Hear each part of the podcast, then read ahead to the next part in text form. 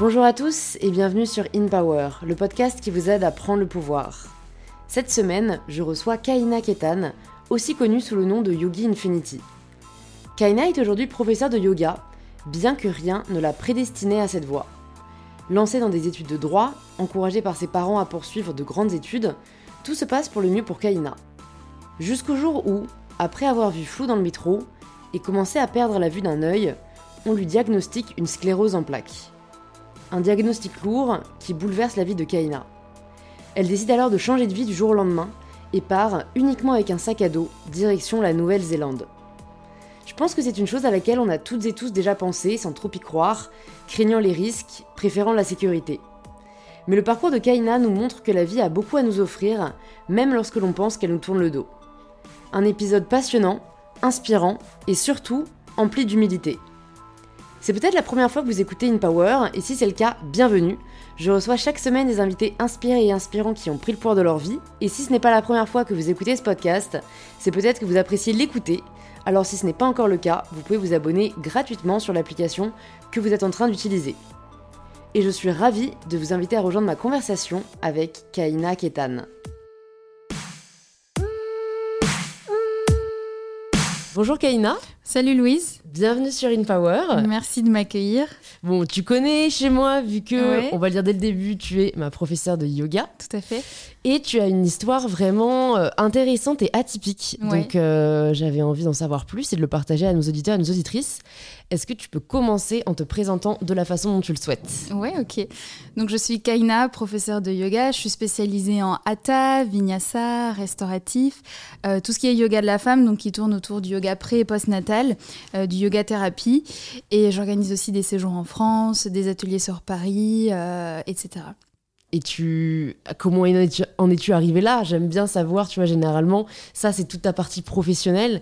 Mais même qui es-tu, tu vois, en tant que personne euh, Si tu peux nous en dire plus sur, euh, sur ce qui t'a amené ici. Initialement, je faisais des études en droit. Donc j'étais en fac euh, à la Sorbonne, j'étais en licence. En parallèle, en fait, je me suis formée en tant qu'assistante juridique. Donc je bossais dans un cabinet d'avocats. Et j'ai fait ça pendant un an. Et en fait, compte avec le temps, je me suis rendu compte que ça me convenait pas que mon caractère était. Disons que j'étais trop sensible pour ce genre de milieu et j'avais du mal un petit peu à m'adapter. Euh, je pense clairement que je suis hypersensible comme énormément de personnes.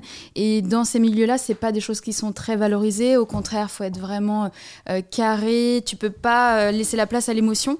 Et ce manque de considération de l'humain, je pense que ça m'a vraiment heurté. Et à un moment donné, je me suis dit je, forçais quand même, même si je. Parce que bon, il y avait aussi cette volonté familiale de faire des études, de réussir, donc j'avais envie quand même de, suivre cette volonté-là. Et puis à un moment donné, mon corps m'a dit stop, donc euh, j'ai perdu la vue euh, d'un œil euh, subitement. Et c'est là qu'on m'a diagnostiqué une sclérose en plaques. Et là, c'était vraiment le choc pour moi. J'ai continué encore un petit peu et quand j'ai vu qu'en face c'était toujours aussi dur et qu'on me laissait pas la place en fait d'évoluer comme j'avais besoin, euh, là, j'ai dit bon bah concrètement, je préfère tout arrêter. Euh, et j'ai donc euh, j'ai mis ma vie de côté un temps et je me suis dit je vais partir en voyage, j'ai besoin de temps pour moi.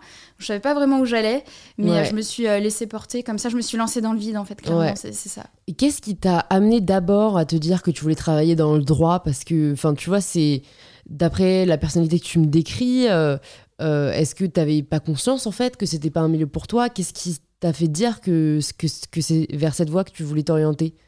Mais en fait, ma mère, elle, voilà, c'est quelqu'un qui a réussi professionnellement et qui m'a fait, euh, euh, qui, a voulu me, me transmettre ces valeurs-là, des études, la valeur travail, et donc de me dire, ok, le droit, c'est vraiment un milieu qui est sûr, euh, tu vas avoir un travail derrière. Je pense comme beaucoup d'étudiants en fait au final où on se dit, ok, on, on, va avoir notre master et derrière je vais avoir un poste et socialement je vais être quelqu'un. C'est vraiment ça en fait.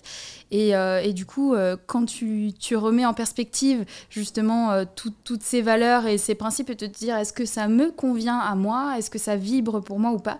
Et là, euh, voilà, du coup, j'ai vraiment remis ça en question et, et, j'ai réalisé que ça me convenait pas et que c'était pas moi et que c'était la volonté de mes parents. Euh, cette réussite-là, c'était pas la mienne, quoi. Mmh. Et alors, quand tu as ce diagnostic, euh, déjà, comment tu le vis personnellement? Parce que la sclérose en plaques, c'est quelque chose de très lourd. Mmh. Qu'est-ce que les médecins te disent? Comment ta vie change, j'imagine, un peu du jour au lendemain? Déjà, je l'ai appris, enfin, c'était, très soudain, c'est-à-dire que je me balade dans le métro. J'étais un peu en retard, donc je, me balade, non, pas vraiment, mais je cours dans le métro et j'étais en retard. Et là, en fait, bah, d'un coup, je vois euh, flou, quoi. Et donc, euh, bon, je, me pose la question, je me dis, bon, c'est bizarre, ça a peut-être passé, c'est peut-être un coup de fatigue.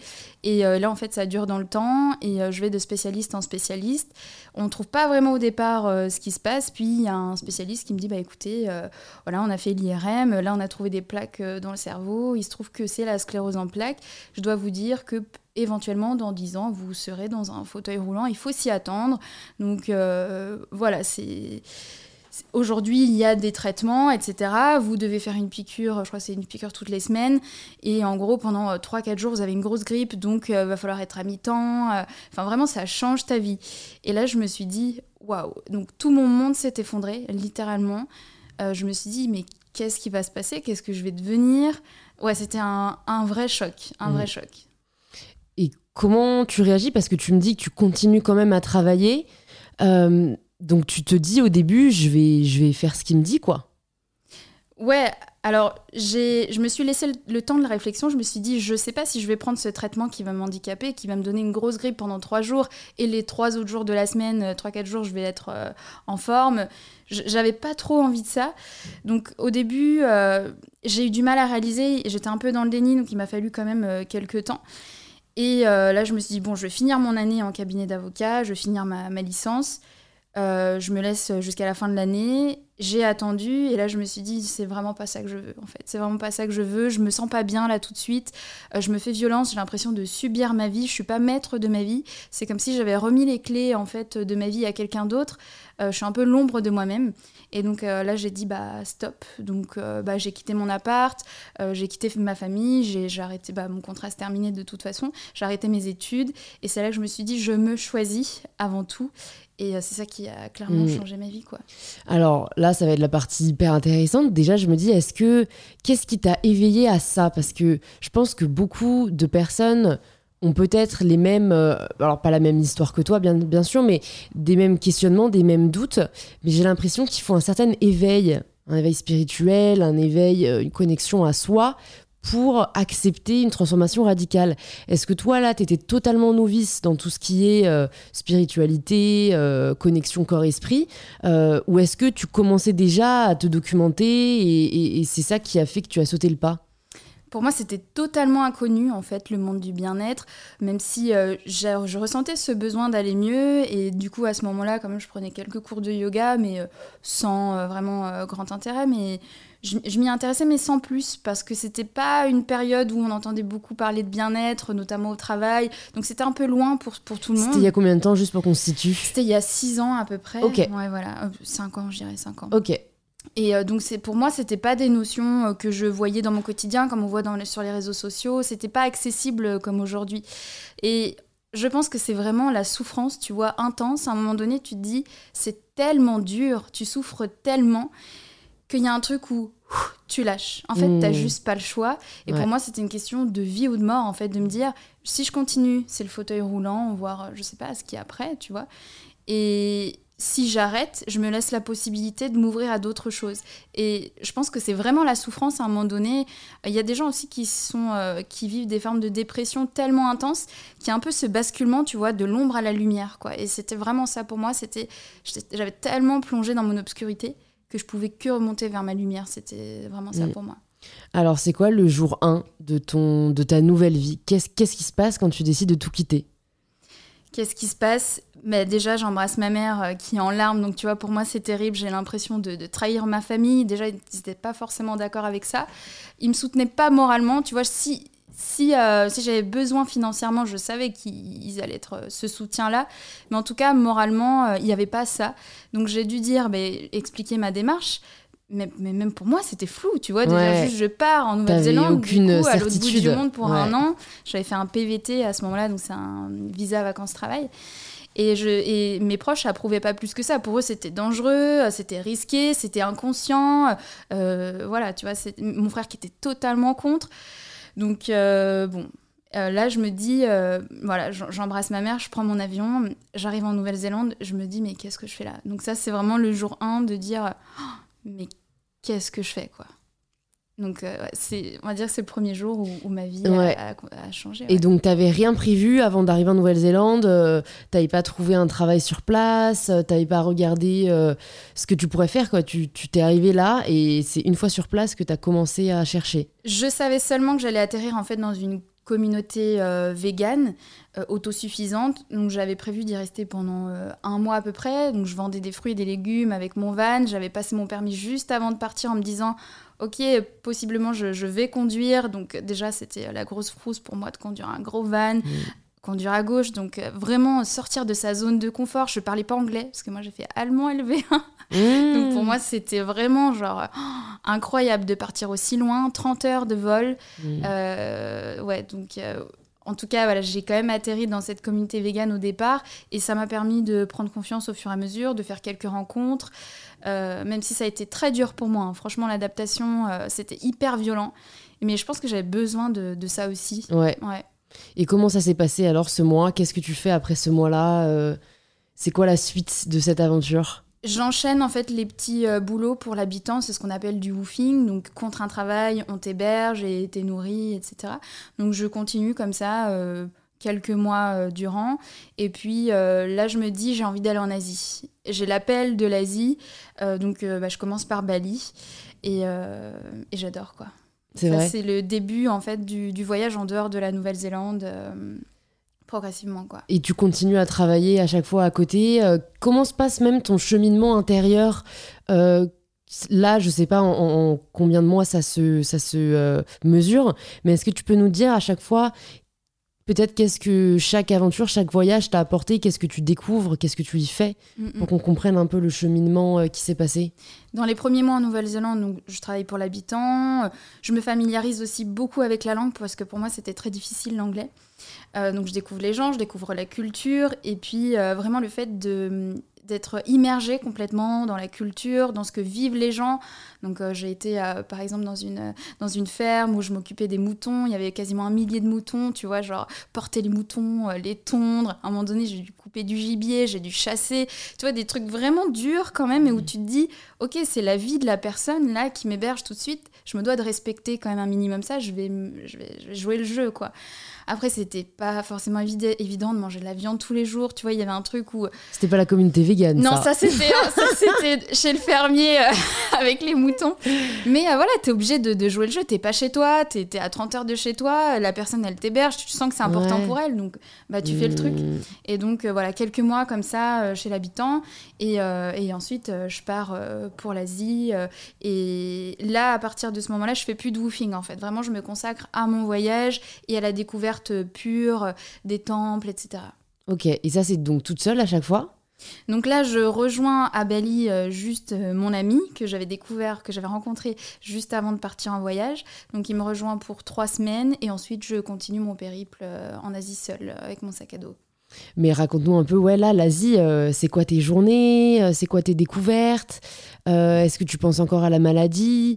Qu'est-ce qui t'aide en fait à aller mieux concrètement?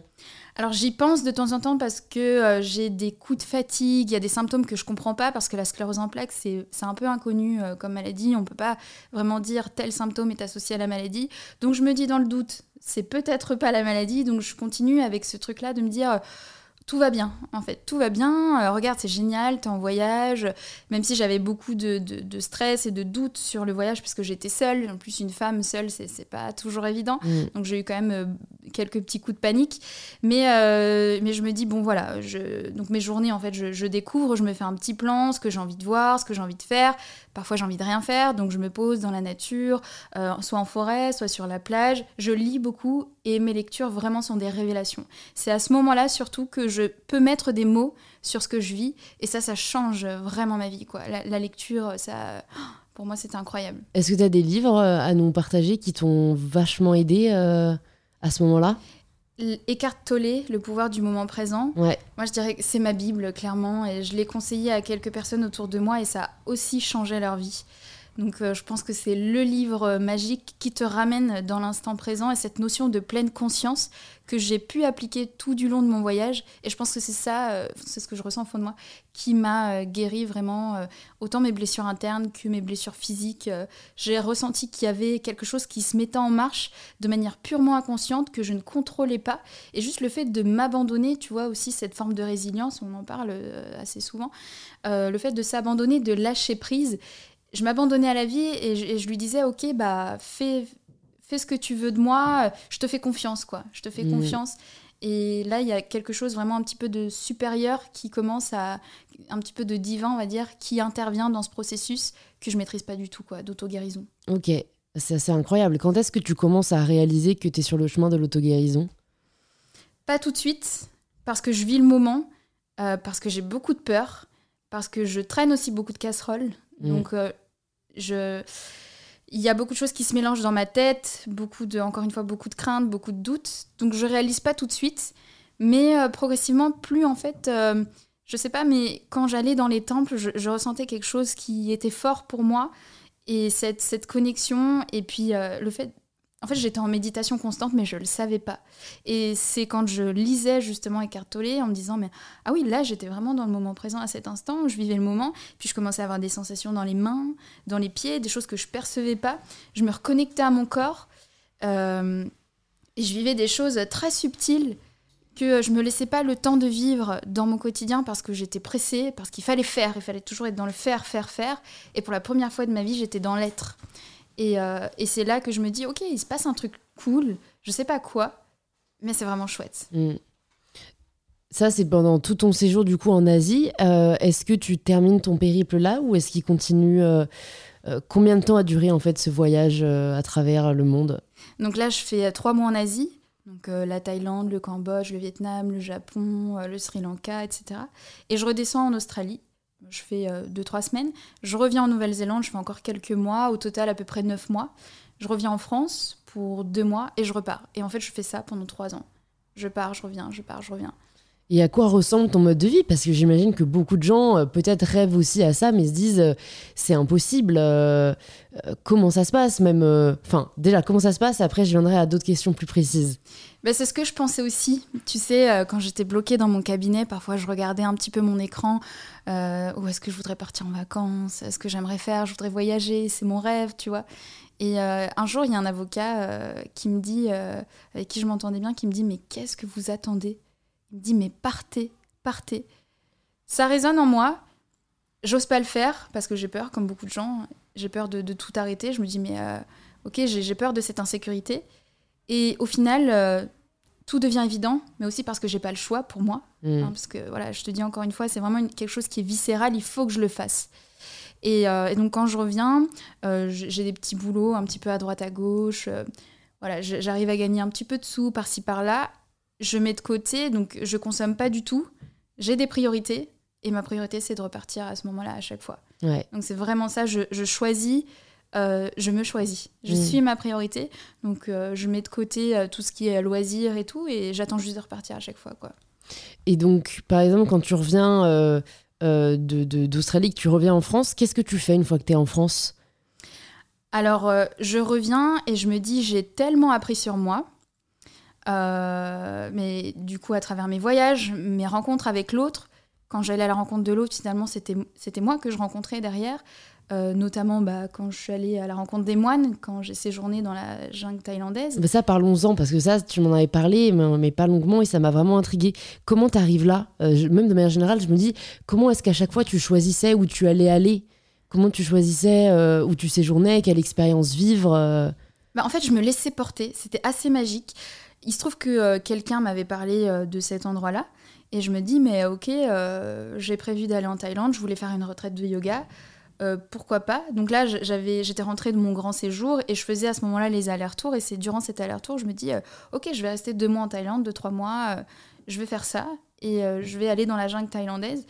j'étais en deuil à ce moment-là, j'avais perdu une tante qui m'était très chère et c'était encore plus intense pour moi d'y aller.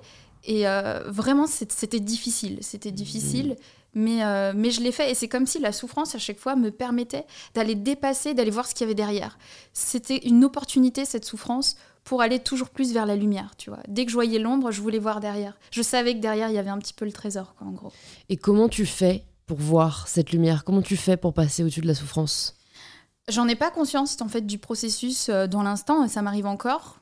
Euh, je le fais de manière purement inconsciente. Je me laisse porter et je fais confiance. C'est hyper étrange, mais euh, c'est comme si, voilà, donc je sais qu'il y a cette lumière en moi, et je me dis, tout va bien se passer. Et constamment, c'est la vie m'apporte toujours ce dont j'ai besoin de vivre. Et donc j'y vais. Et peu importe l'issue, finalement, c'est ce que j'ai besoin de vivre. Donc je fais confiance et j'y vais.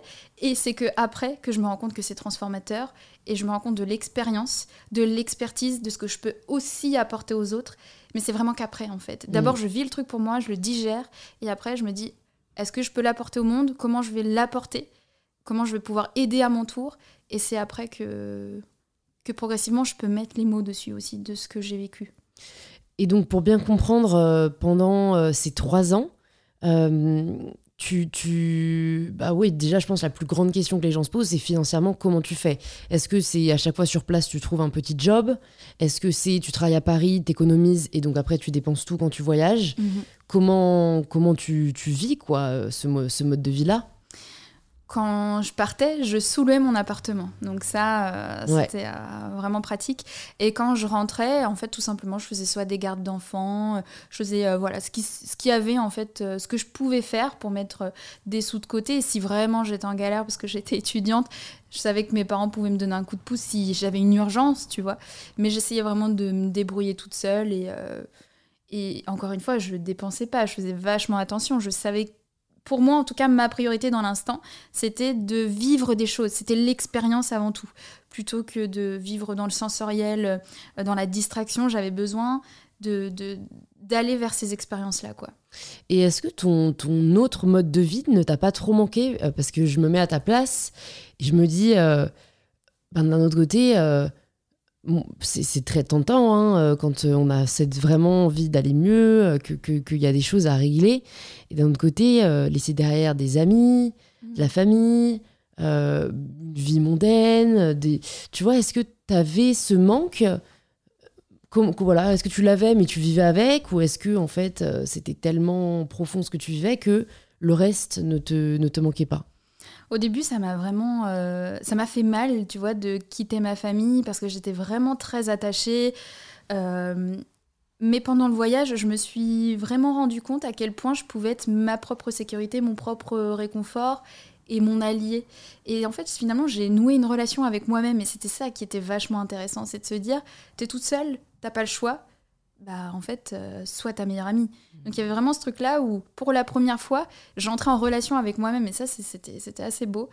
Et euh, ce qui était difficile aussi, c'est que je rencontrais euh, mon compagnon juste avant de partir en voyage, et du coup, c'était vraiment la relation à distance. Mais du coup, il m'a fait découvrir ce que c'est que l'amour inconditionnel, c'est-à-dire de me dire, pars, vis ce que tu as envie de vivre, je serai là et je t'attendrai. Et ça, ça m'a vraiment donné la force de me dire, euh, il croit tellement en moi, il me fait tellement confiance. Et, euh, et, mais regarde, toi, à quel point t'as pas confiance en toi, t'arrives pas à avoir ce, cet élan-là.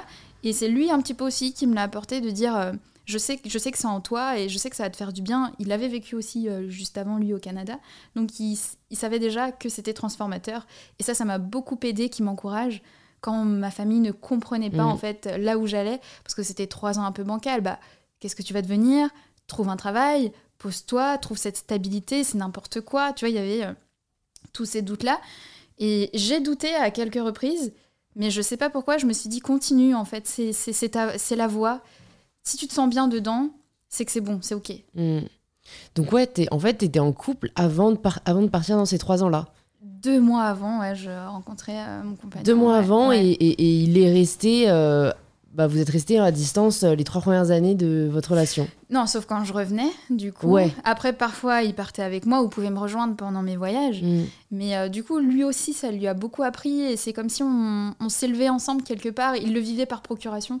Donc ça, c'était c'était assez beau aussi. Oui, c'est vrai que c'est très beau. Parce que j'allais te demander, en effet, avoir une vie de couple quand on a ce mode de vie au final très solitaire, euh, mhm. quand on voyage seul, euh, il faut trouver, c'est vrai, la personne qui vous comprend. Mais, mais j'en connais d'autres. Je vous invite à écouter le podcast qu'on a fait avec Chloé Bloom aussi. je sais pas si tu la connais, mais qui, qui, vit tout ça avec son copain Mm, aussi, et ils ont tous les deux vachement changé de mode de vie. Ouais, ouais. Donc c'est assez beau.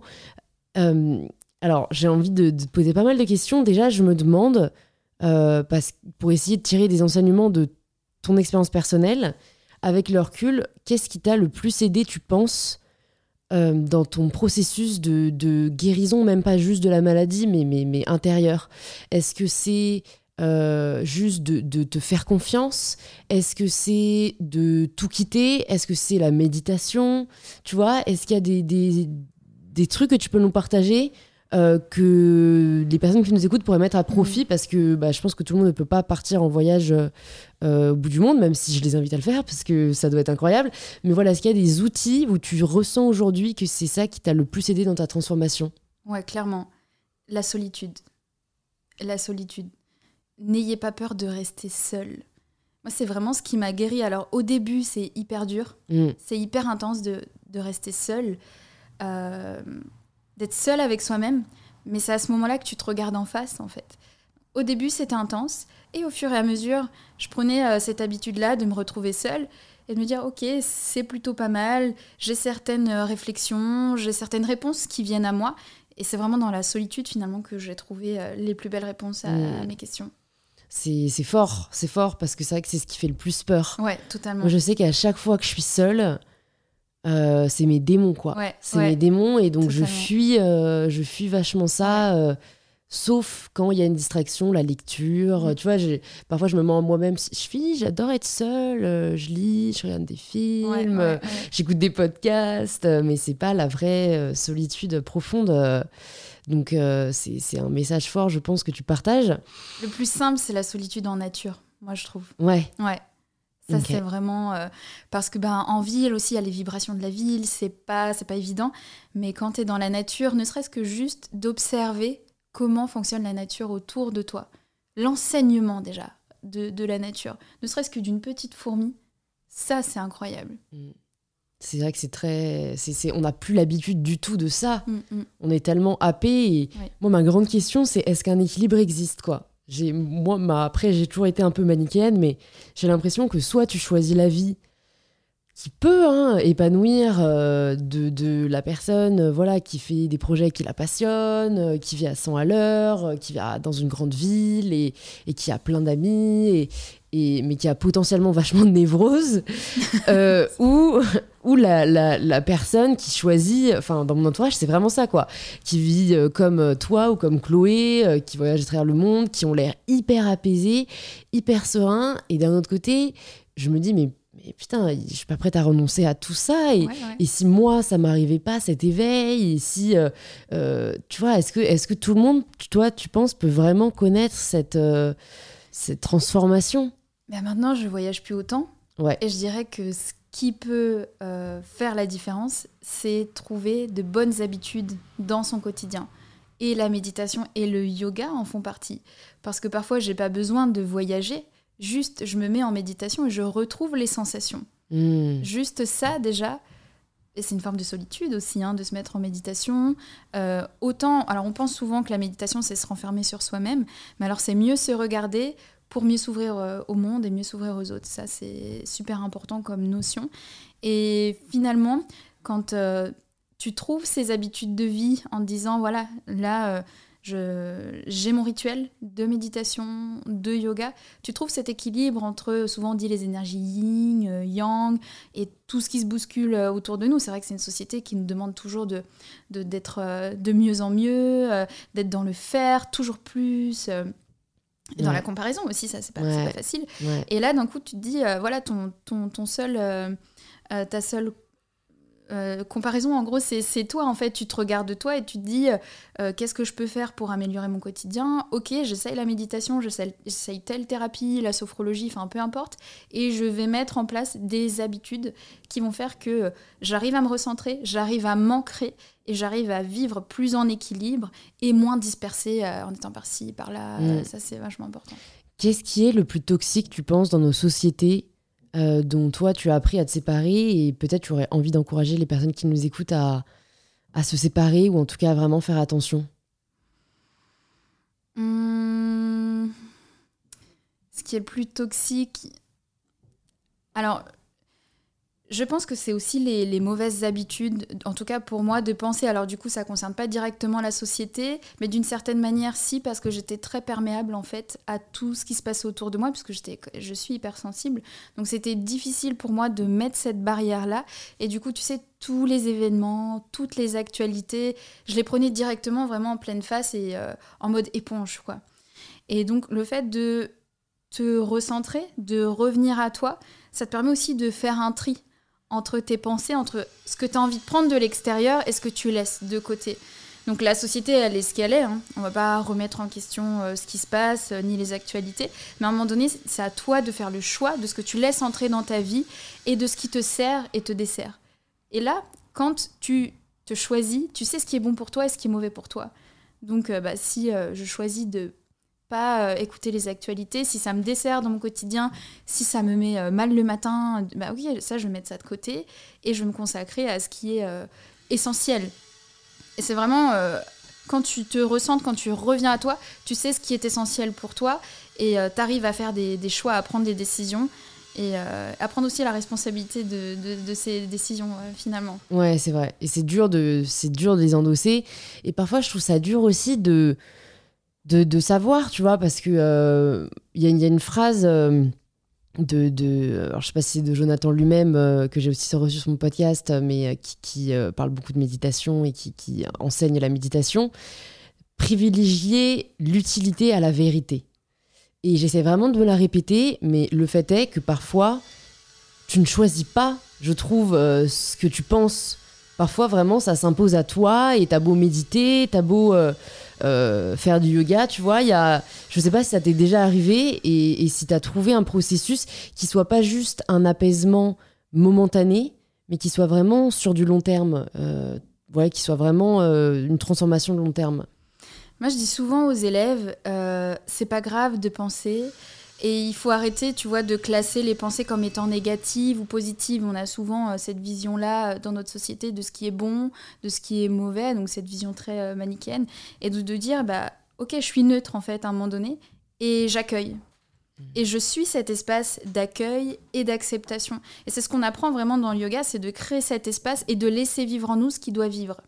Et de, ça te permet en fait au fur et à mesure de prendre un petit peu la distance et quand tu prends la distance, bah, tu fais des choix et beaucoup plus en conscience et tu sais quelle pensée te sert et quelle pensée te dessert. Donc forcément, euh, là à ce moment-là, tu, peux te dire, euh, je prends la distance face euh, à telle habitude que j'ai de penser, à telle, parce qu'on a aussi des blessures émotionnelles qui, qui, guident un petit peu ces pensées. Et en prenant la distance, je sais les reconnaître, je sais mettre le doigt dessus, je sais ce qu'il faut faire pour aller bien, je sais ce qu'il faut faire pour aller mieux. Hmm. Qu'est-ce qui a fait que ce soit vers le yoga que tu te sois euh, spécialisé euh, Qu'est-ce qui s'est passé après tout ce périple qui t'a fait dire ok maintenant je veux me consacrer à l'enseignement du yoga? Alors c'est particulier parce que pendant mes voyages, alors j'adorais pratiquer, même quand je rentrais je pratiquais, mais je me suis jamais dit euh, je veux être prof de yoga. Déjà, déjà à l'époque, il y avait euh, moins de formation qu'à l'heure actuelle, c'était moins connu, on voyait pas autant de profs sur les réseaux, il y avait moins cet engouement. Euh, mais je me suis dit, le yoga, c'est euh, un bon moyen de transmettre ce que j'ai à transmettre. Déjà par le corps, parce que j'avais expérimenté ce que c'était que de revenir au corps, de m'ancrer, et ensuite de remonter vers plus de conscience. Donc pour moi, c'était vraiment un bel outil pour avancer et pour aussi faire comprendre aux gens de manière très simple, tu vois, pas avec des grands mots, pas avec des grandes thérapies, mais euh, d'essayer de, faire euh, ressentir aussi ce que, ce que moi j'avais ressenti pendant ces voyages, de le fait de revenir à la terre, quoi. Ouais. Et donc aujourd'hui, euh, c'est bon, une question assez compliquée, mais est-ce que tu as, hum, as, complètement arrêté les suivis par rapport à ta maladie? Est-ce que tu sais où ça en est? Est-ce que tu sais si ça s'est résorbé?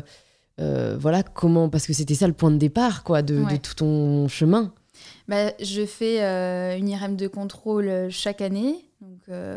Mais j'ai décidé en conscience alors je dis pas que c'est bon pour tout le monde hein, loin de là j'ai décidé en conscience de pas prendre de traitement. Jusque là je touche du bois j'ai pas eu de deuxième poussée.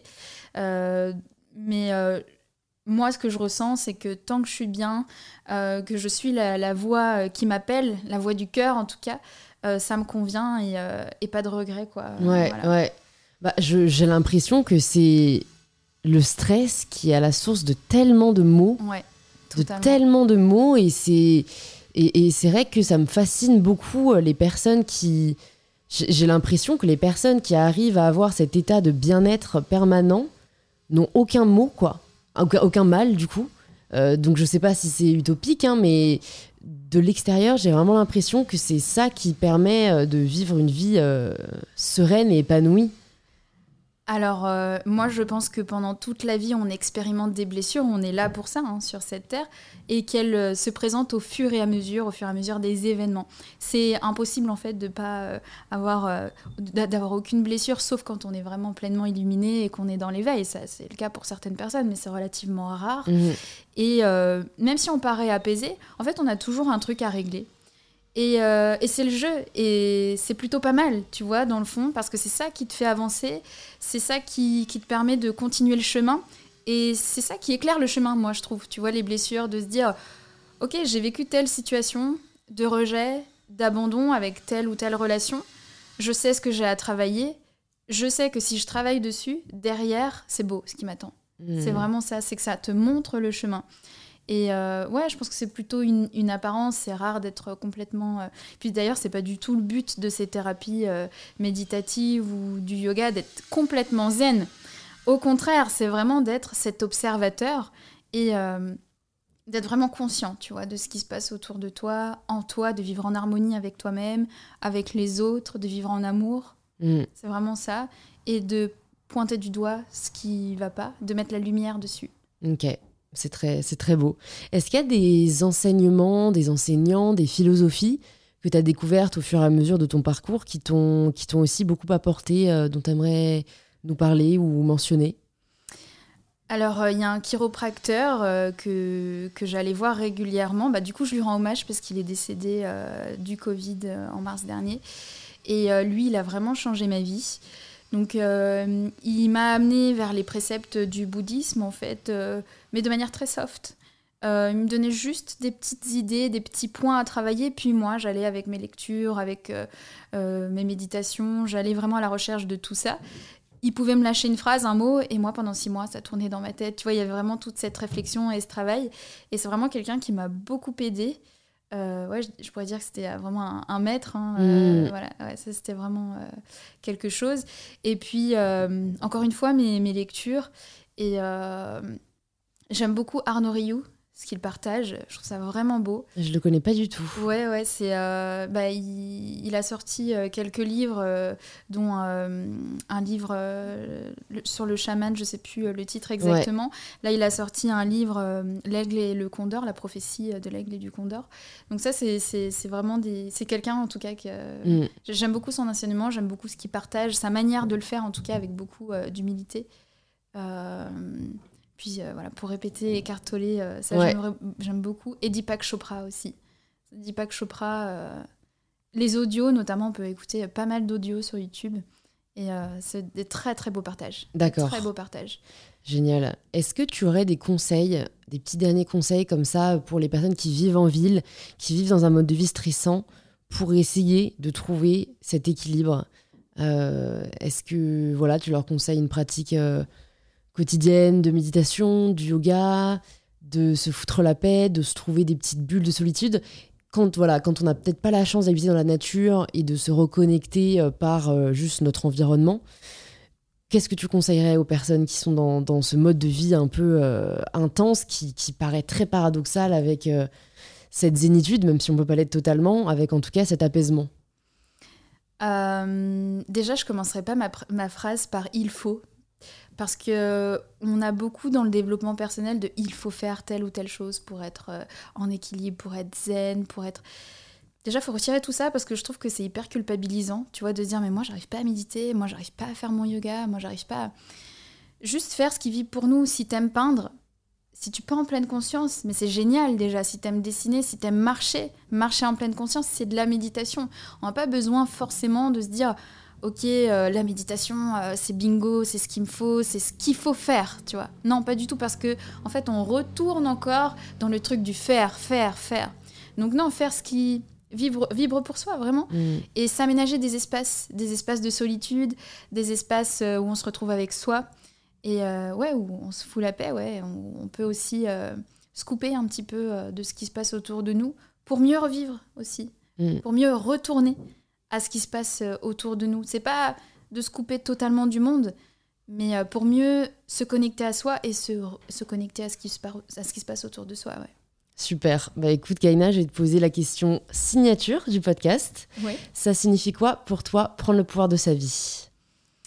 Prendre le pouvoir de sa vie, c'est euh, prendre ses responsabilités, faire ses choix en conscience, reprendre le pouvoir de sa vie, ne pas laisser les clés à quelqu'un d'autre, ne pas subir sa vie et euh, suivre sa lumière intérieure, clairement. C'est une super belle, euh, super belle conclusion. Écoute, pour les personnes qui nous écoutent, qui veulent en savoir plus sur toi, sur tes ateliers, sur tes cours, où est-ce que tu veux qu'on les redirige? Il y a le Instagram et Facebook, yogini.infinity. Mon site internet, c'est pareil, yogini-infinity.net. Donc il y a les ateliers, les séjours, euh, les cours, les cours en ligne, les cours en présentiel. euh, tout ça, tout ça. Ouais, je recommande chaudement les cours et je testerai très bientôt les retraites. Ouais, avec plaisir. T'es la bienvenue. Merci beaucoup, Kaina. Merci Louise. Merci à toi. Si vous entendez ce message, c'est que vous avez écouté l'épisode jusqu'au bout, et pour cela je vous dis un grand merci. C'est peut-être que l'épisode vous a plu, inspiré ou touché, et si c'est le cas, ça nous fait toujours très plaisir de voir vos stories en train d'écouter le podcast. Vous pouvez nous taguer yogi-du-bas infinity et mybetterself pour que l'on puisse le voir et interagir avec vous. C'est aussi en le conseillant autour de vous et en laissant 5 étoiles sur Apple Podcasts que vous permettez au podcast de grandir. Et n'hésitez pas à y laisser quelques lignes nous disant ce que vous avez apprécié dans cet épisode, mais aussi ce que l'on pourrait améliorer. Si vous souhaitez écouter d'autres épisodes inspirants, il y en a plus de 170 qui sont disponibles déjà sur InPower. Vous pouvez les trouver directement sur l'application que vous êtes en train d'utiliser. Je vous dis donc à très vite pour un tout nouvel épisode d'InPower.